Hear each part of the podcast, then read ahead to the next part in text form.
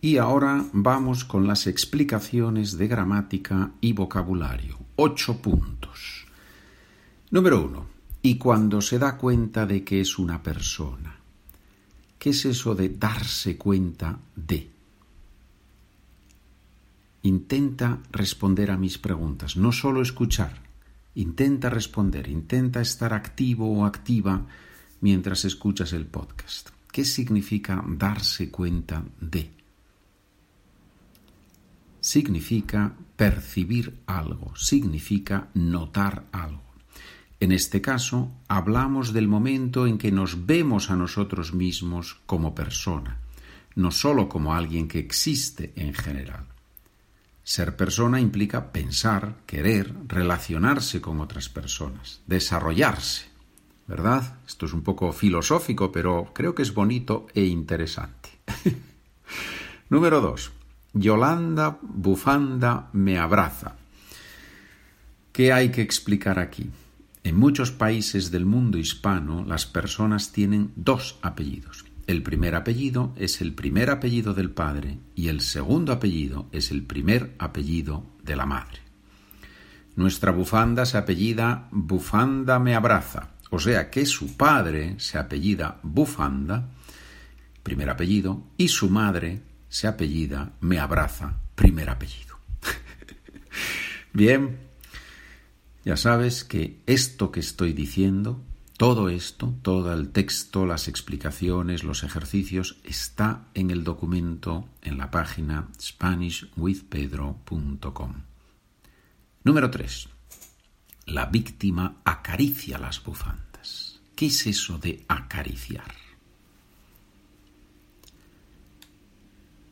Acariciar es tocar a alguien con la mano y suavemente. Normalmente lo hacemos para mostrar cariño, es una señal de afecto.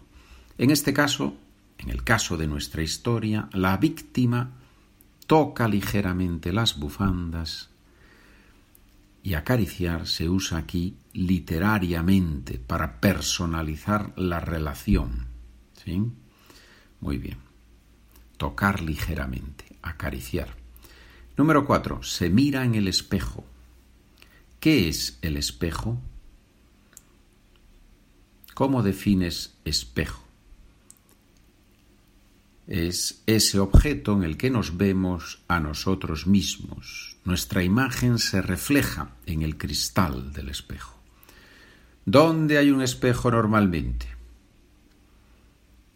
En los baños y también suele haber uno en la entrada de la casa y en las habitaciones, ¿verdad? En muchas partes hay espejos. Número 5. Parece un cómplice de la bufanda asesina. ¿Qué es eso de parece? Si parece un cómplice, normalmente pensamos en algo externo, algo que indica, en este caso, complicidad. Pero no sabemos si realmente es un cómplice o no. Externamente es un cómplice. ¿Quién es un cómplice? ¿Qué significa ser cómplice? Es la persona que ayuda a otra a cometer un crimen. Eso es un cómplice. Número 6. No se la puede quitar. Aquí hay muchas cosas. No se la puede quitar, quitarse. Es un verbo reflexivo, de ahí que se usa con se.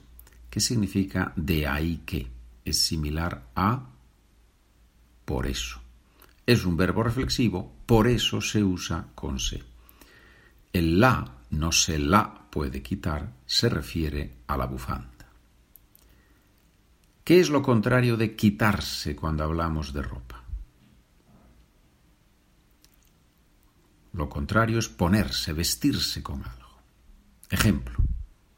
Antes me ponía corbata para ir a trabajar, pero ahora ya no lo hago.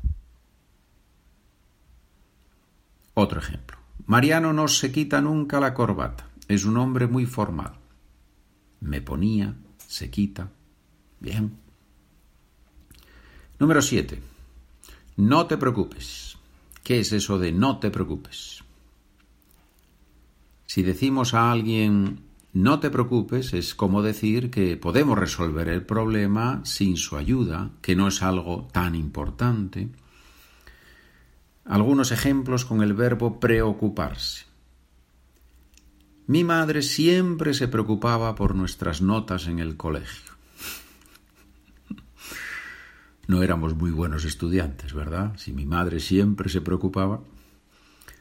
Otra frase, no te preocupes mucho por eso, seguro que se soluciona solo. No te preocupes. Número 9. La chica se deja la bolsa con la bufanda asesina. ¿Qué es eso de se deja la bolsa con la bufanda asesina? En este caso podríamos decir que ella se olvida la bolsa, no la lleva consigo porque se ha olvidado de ella. La estructura dejarse algo en algún lugar significa normalmente olvidar algo allí.